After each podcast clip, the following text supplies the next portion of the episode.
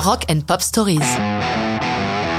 Jimi Hendrix, All Along the Watchtower, 1968. Bien sûr, cette chanson a été écrite et enregistrée par Dylan, mais il est incontestable que c'est la version d'Hendrix qui l'a rendue célèbre. Tout commence dans un petit club semi-privé de Londres. Dave Mason, guitariste britannique et membre du groupe Traffic, voit qu'Hendrix est là, seul dans son coin. Il se décide à le saluer et les deux hommes entament une conversation qui glisse bientôt sur le dernier album de Dylan, John Wesley Harding. Ils en viennent à All Along the Watchtower, une des chansons de l'album dont tous deux pensent le plus grand bien. Admirateur de Dylan, Jimmy dit de lui Ses textes sont totalement le reflet de la vie. Parfois, je me joue des chansons de Dylan et elles me ressemblent tellement que c'est comme si je les avais écrites. J'ai souvent pensé que je ne serais jamais capable d'écrire des textes comme les siens, mais son écriture m'a aidé à finir certaines de mes chansons. Grâce à lui, je suis devenu meilleur. Son inspiration m'a donné confiance. À l'issue de sa soirée avec Dave Mason, Hendrix est bien décidé à enregistrer sa version de All Along the Watchtower.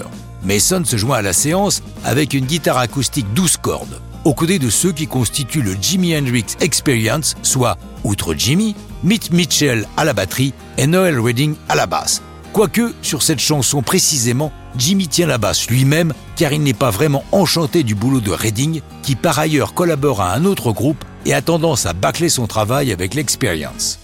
Si la version originale est relativement lente, évidemment Hendrix y apporte son énergie électrisante, remplaçant la partie d'harmonica par sa guitare magique.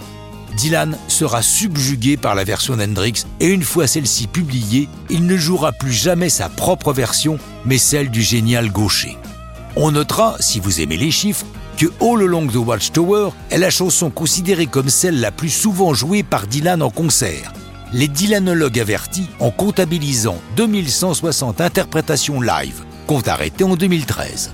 Lors de sa sortie, la version d'Hendrix de All Along the Watchtower lui permet d'entrer pour la première fois dans le top 40 américain. Car de son vivant, son influence sur la musique a toujours été infiniment supérieure à sa popularité.